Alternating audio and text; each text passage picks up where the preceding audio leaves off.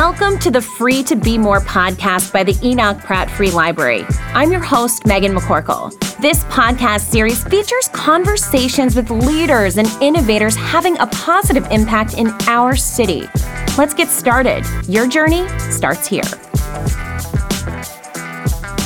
She's a visual artist, photographer, and editor. Shan Wallace uses her lens to document and archive life in Baltimore.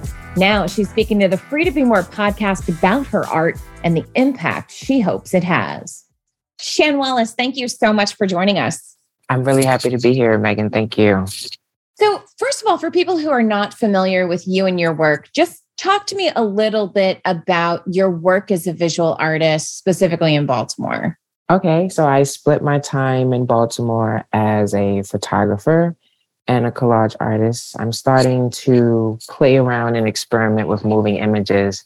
But for the most part, my practice is documenting Baltimore, especially Black Baltimore, in a way that prioritizes care and attentiveness, in a way that is collaborative, meaning that this work that I'm doing, it's a collaboration between us both so we can be, you know, authors of our own narratives and our ongoing history in Baltimore and mm-hmm. then I use those photographs that I take in Baltimore. I use them for my collage work. And my collage work is a lot different.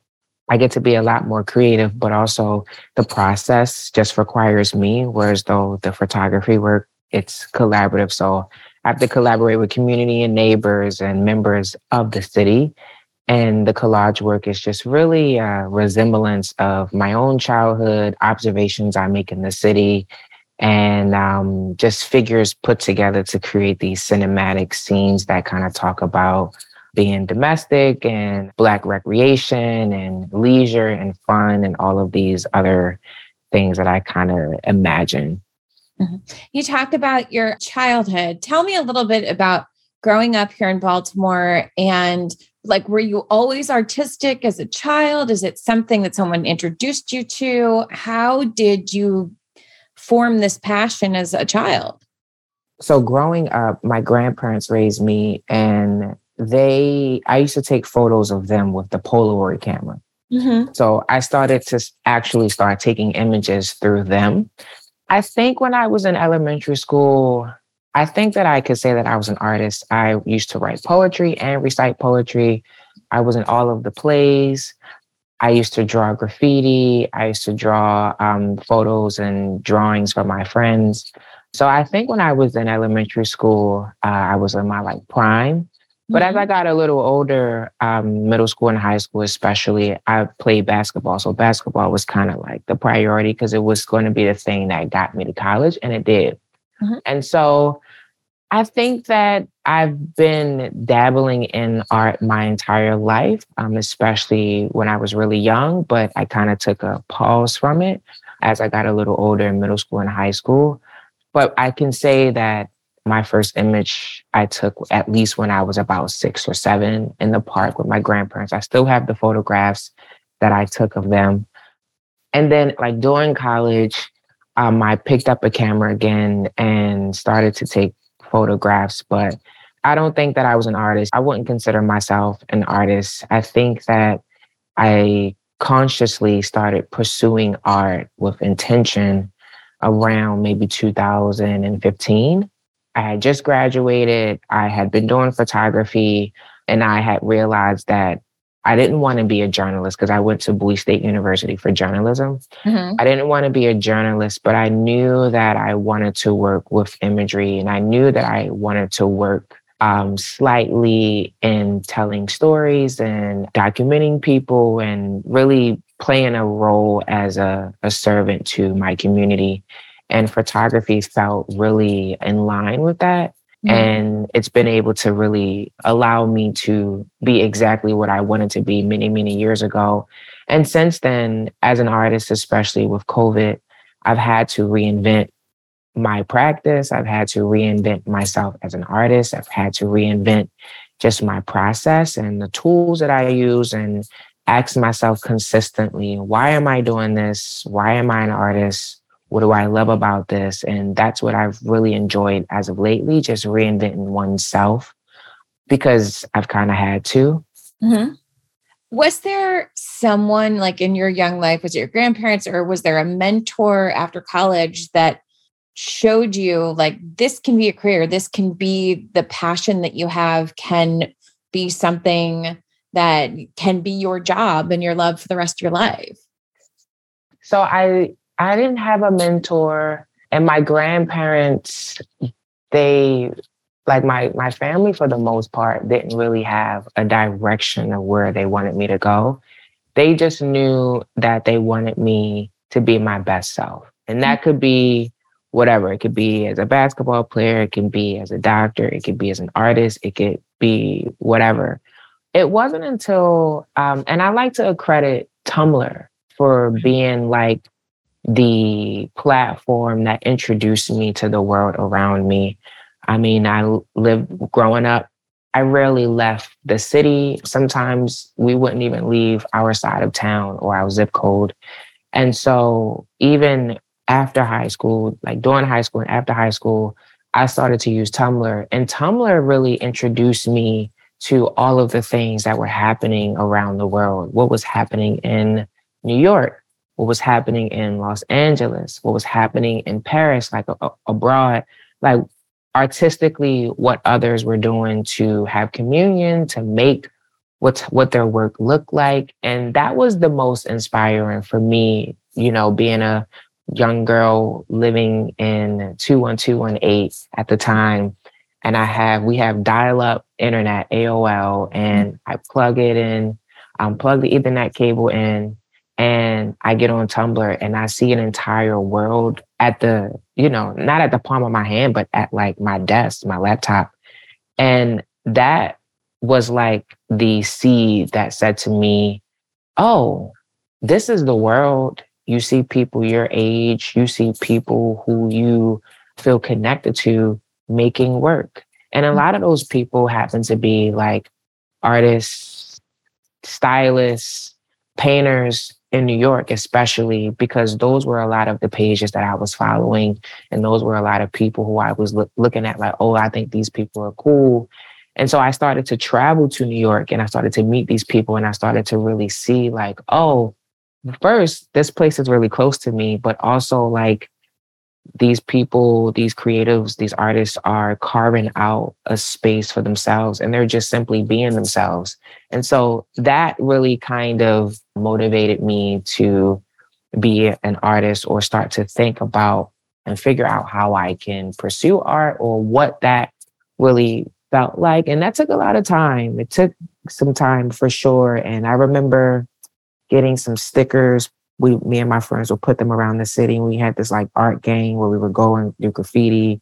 We would mm. take photos. We would do music videos. We would do all of these things because it was something that I felt like I wanted to do, but I hadn't experienced it in the place that I was living in. Save money every day with your Pratt Library card. Check out free books, borrow hotspots, free computer classes, homework, tutoring, and more. Your Pratt card is the most important card in your wallet Find out how much you're saving with the Pratt Savings Calculator at prattlibrary.org slash calculator. You're free to be more at the Pratt. Have you been able to step back? Like you talk about how 2015 was really when you first started pursuing this as a career. And to me, that's wild because that was only seven years ago. I know and you've accomplished so much. You've had you know, you shot for Vogue Italia and Calvin Klein, and you've had museum shows. And is there a way, like, how do you internalize that and take a look at where you've, how far you've come in such a short period of time? That's a really great question. I can say that in 2015, I mean, I sacrificed so much and I just worked. And that really meant that I needed to figure out in 2015, I needed to figure out what type of photographer I wanted to be, what I mm-hmm. wanted to say. I needed to figure out what my voice was, what my process was, because I had knew about cameras because in 20, I want to say 2010, yeah, but in 2010, for a while, for maybe a couple years, I worked at Best Buy and mm-hmm. I worked in the camera department when I first got the job. And so I would just play with the cameras all day. Mm-hmm. And so I knew that this was something that I wanted to do. But in 2015, it kind of just like clicked like, this is what you're going to do. I also got laid off from work. and so that was also a big thing. Like, well, the only thing you have to lose now, you don't have any job security. The only thing that you have to lose is really nothing. The only thing that can happen is you can fail and then you can figure out how you failed and come up with a different plan, but keep the same goal. Mm-hmm. And so I just worked and trying to figure out who I was at the time as an artist and what that really meant. And because I didn't have a lot of, I didn't have any mentors, I didn't have a lot of artist friends, I didn't have a lot of experience, I failed a lot and I learned so much. Mm-hmm. And projects worked out great. I was able to collaborate. I had an internship at the Contemporary uh, Museum, which was here in Baltimore. I was able to figure a lot out by other people believing in me and giving mm-hmm. me opportunity to work with them or work for them. And so all of that really helped on top of like me just consistently working to be the best photographer that I could be and using what I had. And what I had was I had a camera. I know Baltimore. I know the streets of Baltimore. I love the people of Baltimore. How can I use what I have to sharpen my own skills, but also make this a collaborative thing and also carve out what I'm trying to say and, and try to figure out what my language is. And mm-hmm. so to answer your question, I think about it all the time because I'm like at a very different place in my career now than I was just two years ago, four years ago. And when I look back, I'm just reminded that I worked really, really hard. Not only did I work hard, but I was really dedicated and motivated to like figure this out and be the best that I can be. And so, yeah, it's, I'm always thinking about that question. I'm always thinking about, you know, how does it feel to be where I am now? How does it feel to have worked so much? And now I work a lot smarter. I work a lot differently. I work slower as well. At that time, the first couple years of my practice, I was working very quickly. I was just working, working, working, and like not really processing where I was going, what I was doing. And now, especially because I have the time and I'm working a lot slower, I realized that I needed to work like that to get where I am now. Mm-hmm. And so, I mean, you know, and also like I'm very blessed to have people in the city support me. I'm very blessed to have ancestors that kind of guide me. I'm very blessed and happy to have artist friends. We all, you know, like share our experiences and hold each other down and support one another. Um, but I have to accredit a lot of this to really the city of Baltimore because they've allowed me to take their photograph and they've allowed me to, you know, work on projects with them and document them and give them copies of photographs. And they've really uh, allowed me space and support to mm-hmm. figure out what type of artist I wanted to be and what type of seeds I wanted to plant that would essentially grow. And so it's it hasn't been a long time. It hasn't even I mean, I've been a photographer for almost a decade, mm-hmm. but as an artist, it hasn't been a really long time and I've accomplished a lot and I've made a lot of work that I'm really proud of. I've met a lot of people along the way. I've traveled abroad. I've lived many different places. Mm-hmm. And so I'm so, so grateful. I have a lot of gratitude in my heart. Mm-hmm. You mentioned, I mean, how much you've traveled and seen the arts communities in different cities in different parts of the world. What would you say for people who maybe are not familiar with the Baltimore arts community about how strong the arts are here, specifically in this city? I think that, like, we have a lot of creative people here. Mm-hmm. We have a lot of talented people here. We have a lot of skilled people here. And we also have really great institutions. I especially love the Enoch Pratt Library, where a lot of the librarians are artists. They're mm-hmm. not at the library operating as artists, but in their downtime or in their time outside of work, they're artists. And so mm-hmm. I've been able to learn a lot from the artists in the libraries. Um, we also have the Baltimore Museum of Art, which I mean, I'm proud to call that museum home and i'm proud that that place is in the city mm-hmm. because they've been able to really think outside of the box when it comes to curation and when it comes to art and when it comes to supporting artists in baltimore. Like the guarding the art uh, show i thought was genius. I thought it was brilliant and i had been so invested. I've been waiting to see it and i saw it and i was just so proud of those curators but also really proud of that museum because that was just something that I felt like was really, really thoughtful. But, you know, I feel like that we have so many artists that are using all of this public, abandoned, disinvested space.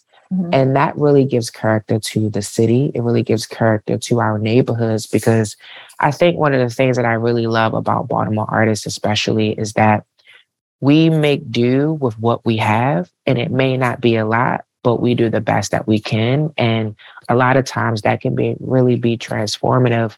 Like, I think one of the things that I have learned, and that many of us know that a lot of people don't go to museums, a lot of people don't go to shows, but I've been able to realize that there are a lot of Baltimore artists, myself included, who use the public space as a canvas, as a way to create art, as a way to put art in our neighborhoods and in our communities. So a lot of time, Baltimore residents and Baltimore community members, all they really have to do sometimes is step outside their house or get on the bus or drive in their car and you'll see some art.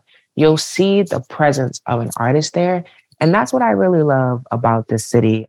We're very raw and we have a very particular aesthetic and look and feel, especially because like it's in Maryland. Maryland is a part of the South, but we're not the deep South. We're like at the very top of the South. Mm-hmm. And I think that that tends to get overlooked. And I think that when people think about Baltimore, they think about The Wire or they think about seafood and crabs, which is relevant. But we have really amazing, talented artists here who are preserving history, giving history a different functionality, working with archives, showing work around the world, selling work, really putting Baltimore on their back as they go around the entire world. And it's been really brilliant and beautiful to recognize and to see. So I think the best thing I could tell someone is you just have to come to Baltimore and mm-hmm. experience the people and experience the city and really just kind of open your eyes and don't shut out any parts of the city because all of it is interconnected and there's a really large presence of artists here who are really dedicated to speaking about Baltimore, but also highlighting it in their work. Mm-hmm. Speaking of art in public place, you have a new piece in the renovated Lexington Market. What did creating that mean to you? And what does it mean to you that it's in such an accessible space for people to see? Yeah, so I am so honored to have this mural going inside of the new Lexington Market building. To give some context, for five years from 2015 to about 2020, I worked on a five year photo project around Lexington Market. And it's something that I worked on and something that I didn't really publicize or make really public. I just kept it really quiet. Occasionally, you'll see a photo of it, like in Baltimore Magazine or True Laurels Magazine, which is by Lawrence Burney. Um, mm-hmm. but for the most part, and I also showed some work in the BMA too. But for the most part, this is like an archival project that I want to sit on. Most of the photographs that I used for this mural come from that five year project from Lexington Market. And I think the one of the things that I'm really serious about and I consider so much is I want there to be continuity in my work. I want you to be able to see different references, but also I want you to be able to see like different pieces of my work from a different time into the work that I am making now and possibly in the future.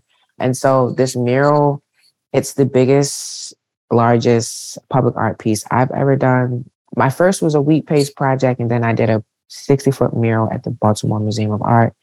But this is like the largest, and it's about food, which Lexington Market is all about food. It's all about community. It's all about communion. It's all about, you know, these different cultures and these different people from these different parts of the town coming together to serve the people of Baltimore and provide good quality food. And so I'm really excited about this. I haven't named it yet. For some mm-hmm. reason, I just keep going back and forth about a name and nothing has really set yet, but the piece is finished. It should be getting installed really soon and then it should open really soon. And I think we're going to have like a small little opening, but I'm really excited about this. I'm really honored um, to put this work in this market. I've been going to Lexington Market since I was a baby. Mm-hmm. Um, it is a large contribution to my personal um, experiences and history with my parents, with my friends in high school. And so this really, really means a lot to me. And so I'm really, really excited about it and thankful too. Yes, I can't wait to see it. I'm so excited. Go back to school with the Pratt. Get free online tutoring for your student with the Pratt Library e-card. No internet? No problem. The Pratt checks out free hotspots and Chromebooks. Steam to Go kits are also available for students. Open new doors of learning at the Pratt. One of the things, and you've touched on it a bunch in this interview, is sort of the idea of archive and mm-hmm. how important that is and making sure that the archive is a real reflection of who we are as a society today. I think archive can be kind of an intimidating word for some people. So tell me, what does archive mean to you and how do you view yourself as an archivist? Um, I mean, I think in really simple terms, archive is just a record. Um, mm-hmm. Um, it could be a personal record, it can be an institutional record, it can be a government record. So I think to be really simple and basic, you know, we all have birth certificates. We all may have like the photos of our little infant feet on like a piece of paper, or, you know, we all have like little cards with our names on it, like name tags or school photographs or family photographs or magazines that we collect or news clippings from the paper. So I think that it could be many things. I think it all depends on who's collecting and who is actually doing that work. It can be really intimidating because I think when we think about archives, it has to be in this super traditional way where people have to be trained and you have to uh, handle certain materials with care and that you can only access it if you fill out a database and you go to the place and you show them your ID and someone has to do the touching and everything for you.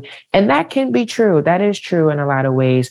But also, we can be personal archivists for ourselves, for our families, for our community, for the people that we live with, and also the society and the planet in which we share. And so, me as an archivist, I like to think of it as the photographs and the photography work that I have been doing, my life's work, is an archive. It's a mm-hmm. huge archive. And in that archive, I have smaller projects or designated projects that fit into a particular category. So, for example, a lot of times when I take photographs of people, I give people copies. So I print two copies, one for me and one for them. Mm-hmm. So they get a copy, which to me is an investment in their archive. It's like a starter pack. It's like, here's your photo. Here is the information that is attached to it. Here's who I am. I've signed it. This can contribute to what you already have, or this could hopefully help you and accommodate you with starting something new. And then I have my photograph, which I have in my studio. It's all in plastic, and I have written down. Sometimes people don't want to tell you their names, but I just write down all of the things that I remember from that day, like what day it was, what we talked about, where I met them, why I took their photograph, kind of a little bit about the process. And then all of those photographs like are together. And then I have like the Lexington Market Project, which was five years, which is its own personal archive. And then I have my own photographs from my own family, photographs I used to take of my grandparents, photographs of my parents, my siblings.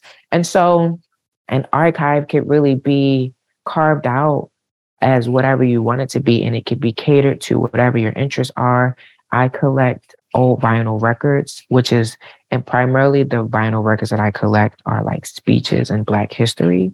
So, mm-hmm. like poems from Nikki Giovanni and like mm-hmm. the last speech of Martin Luther King and like uh, Cicely Tyson, like reading like poems from like Langston Hughes and all these other um, poets and icons. And so, yeah, the exciting thing about archiving is that like it allows you to collect and it allows you to remember. And often we are remembering, you know, times that we've experienced, but also I think it's really important to remember people who've paved the way to make life better for us, to provide information so we can navigate this society and navigate this world the way that we do. And so I want to encourage everyone to think about collecting, think about your own record. I write things down. I have people write things down for me whenever I'm trying to not take photography so seriously. I use my point and shoot camera and I take photos of my friends. I am a photographer very casually and playfully, which is really fun. And that's like my way of trying to archive in a way that isn't solely about like, it needs to be this and it needs to be this. I get to have a playful archive, which is really fun. Mm-hmm. And so I want to encourage everyone to think about archiving, visit your local libraries, definitely visit archivists. They sometimes are in churches, sometimes mm-hmm. they're at the museums, sometimes they're in schools. There's archives everywhere, believe it or not, even on our buildings. Some of our buildings have these really small, these really large signs. They have these faded signs. All of these things are records that are being collected in some way. Mm-hmm. It's such a different way to think about it. And, you, you know, I think I'll drive down the street and look a little bit differently because you're right, especially buildings here. Um, it really is an archive of what our history was in the mm-hmm. city. Um, yep. You mentioned the library, and I want to mention that you are the artist in residence at the Pratt Library. So tell me a little bit about that and what you've been doing at the library, particularly with some of the young people. Absolutely. It is an honor to talk about my artist in residence at the library. So, yes, I'm at the library, have an office space. I've been splitting my time at the library doing a lot of things. One is some months ago, we took portraits at the library. So, I'm in the process of getting everybody a copy of their portrait, but we've had some sitters come in. Some people came with their friends, some college students came with their friends. Uh, father and his son came. Um, caregiver came with some children that she's caring for. So it's been really, really great to have the public come in and have their portrait taken. This is also a project that I started at Beatties Ford Library in North Carolina. It was a part of a residency program that I was a part of called the Roll Up, which is uh, residency started by Jessica Gaynelle Moss. I went there for six months and I went to the library and took portraits there. And it was really great. So I wanted to do it here in Baltimore, especially because I'm an artist in residence at the library. Also, I am doing oral history, you know, conversations and projects where I'm inviting people to come in and tell me about themselves, tell me about their experiences in Baltimore. I'm working with other artists like Webster Phillips, who is basically bringing forth his grandfathers and fathers' photographs and inviting community members in to identify some of the history. Maybe they can identify themselves or their family members. And it's been really great doing that because we've gotten a lot of information about very particular parts of Baltimore and certain histories that we don't all know about. And that's been really with the elders because they've been able to identify a lot of people and a lot of what's happening in the um, photographs. Also, we just, I'm finishing a photography course with the teens on the mm-hmm. teen side of the library, which has been really, really great. A lot of them are like starting high school, already in high school. It's a variety of ages in the course, which has been really great because they've been really fun. They've learned a lot about film photography and digital photography. I've learned a lot about them. Some of them like to draw, some of them are interested in fashion, some of them are unsure what they're interested in. But for the most part, it's been really great to hang out with them and teach them photography because I'm hoping that this is just a small little seed that can help them figure out you know, what they want to be in the world and what they want their careers to be and what their interests are.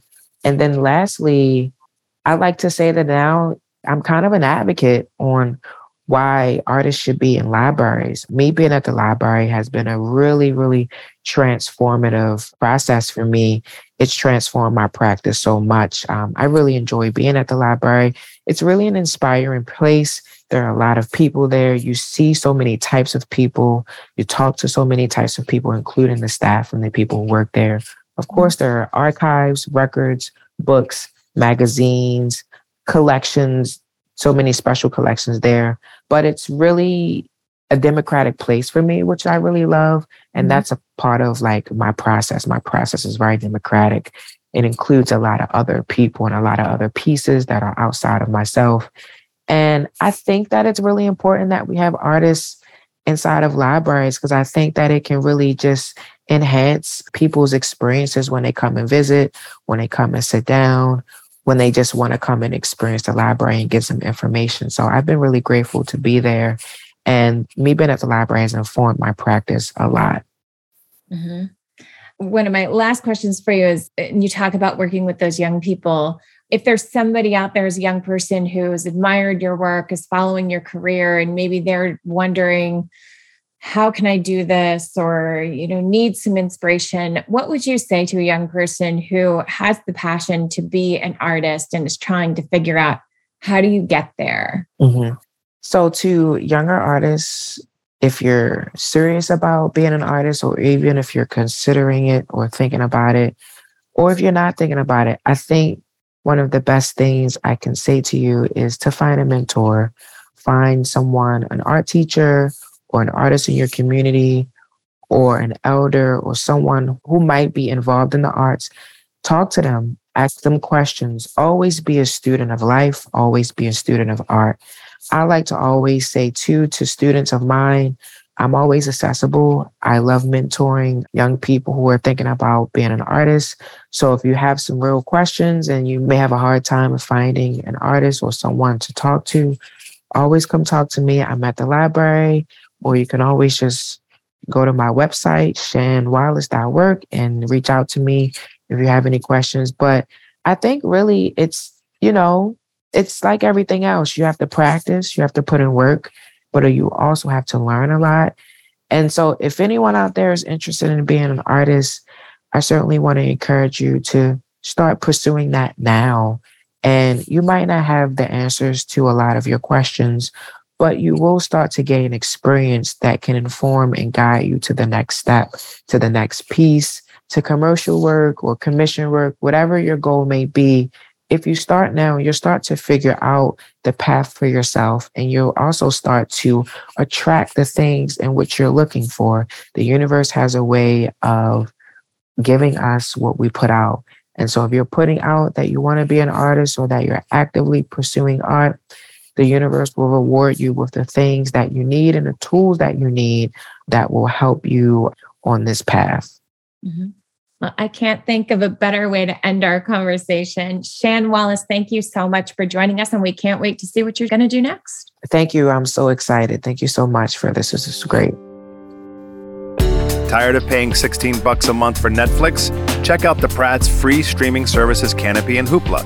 Download popular movies and TV shows using just your library card. Details at prattlibrary.org.